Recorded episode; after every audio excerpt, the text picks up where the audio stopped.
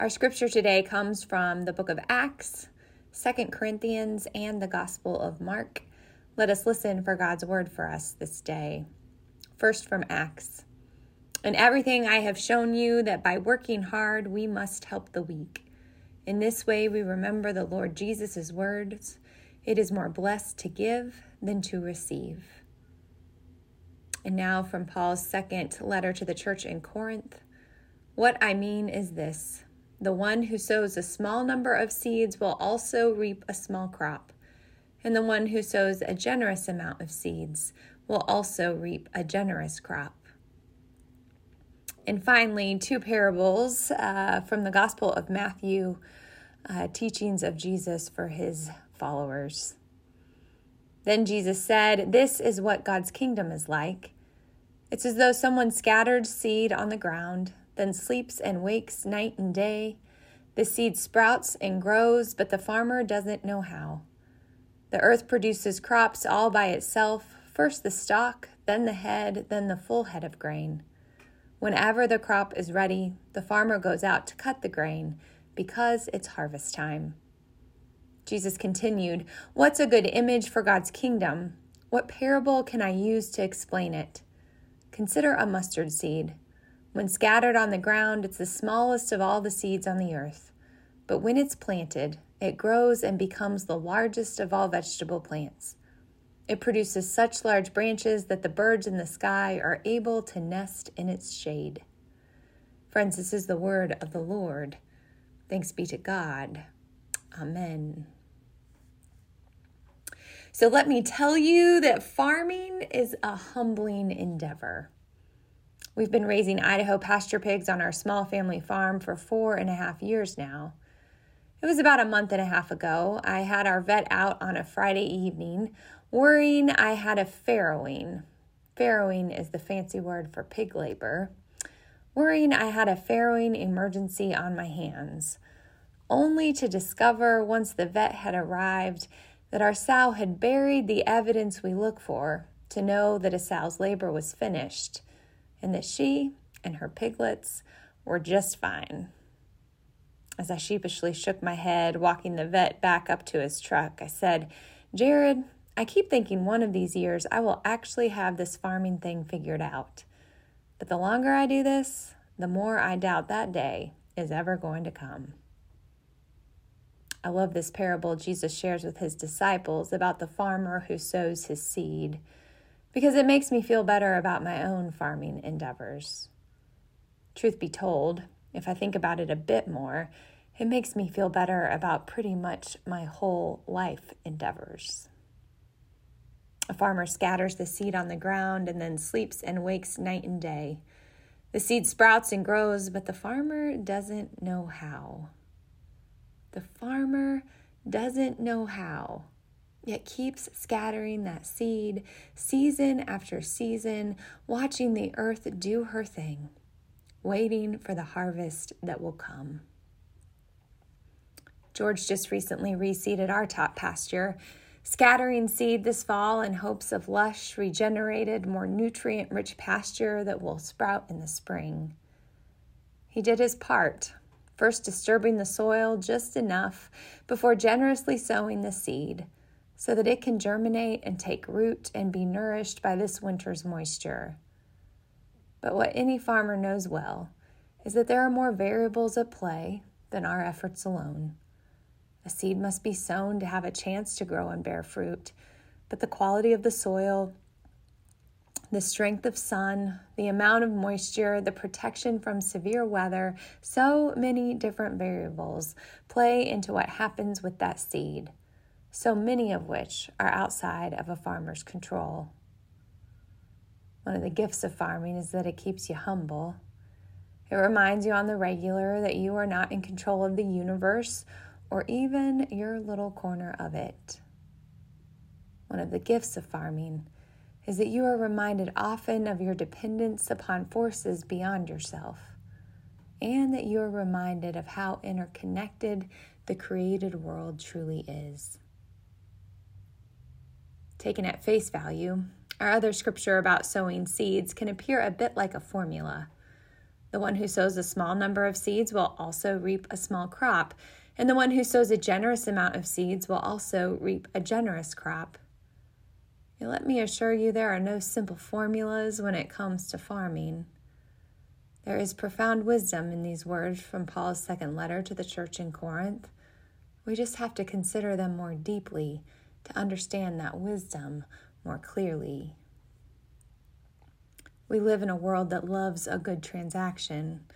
I pay you this, you give me that. I do this for you, you do that for me.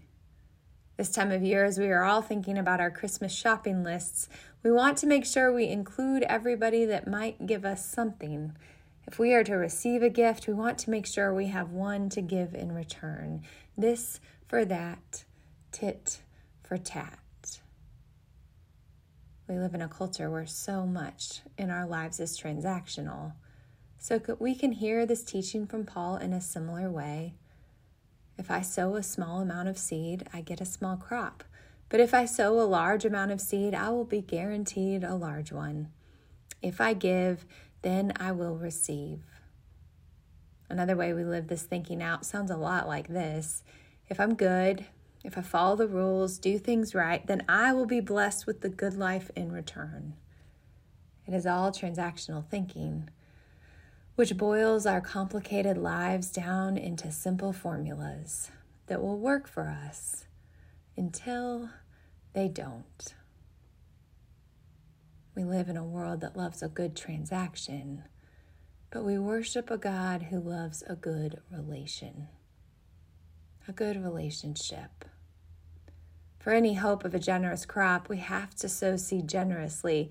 Seed that has not been sown yields nothing. Yet a generous crop is not up to us alone. It requires good soil, the sun's warmth, rain from the heavens, and protection from the extremes. We sow the seed, but the earth takes it.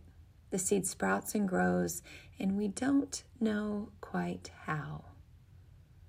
We have an important part to play in that generous crop, but it is also not all up to us. We are dependent on forces beyond ourselves for it to come to fruition. God created us in the world we inhabit for that dependence. Dependence on one another, the interconnectedness of creation is God's design. For God created us for relationship which is why simple formulas just don't work when it comes to this life. For God created us for more than that. We're not meant to be able to live this life on our own power, for independence is isolating, and isolation is death dealing. It is counter to our life. We are invited to mirror the generosity of the God in whose image we were made. Because when we give, we share beyond ourselves. It connects us, allows us to be part of someone else's story, the larger story. It allows us to have a purpose beyond ourselves, all of which draws us into deeper relationship, all of which is for our good. When we give, we really do receive, but not in a formulaic way. There is no this for that or tit for tat here. We receive, we step into love and hope and joy.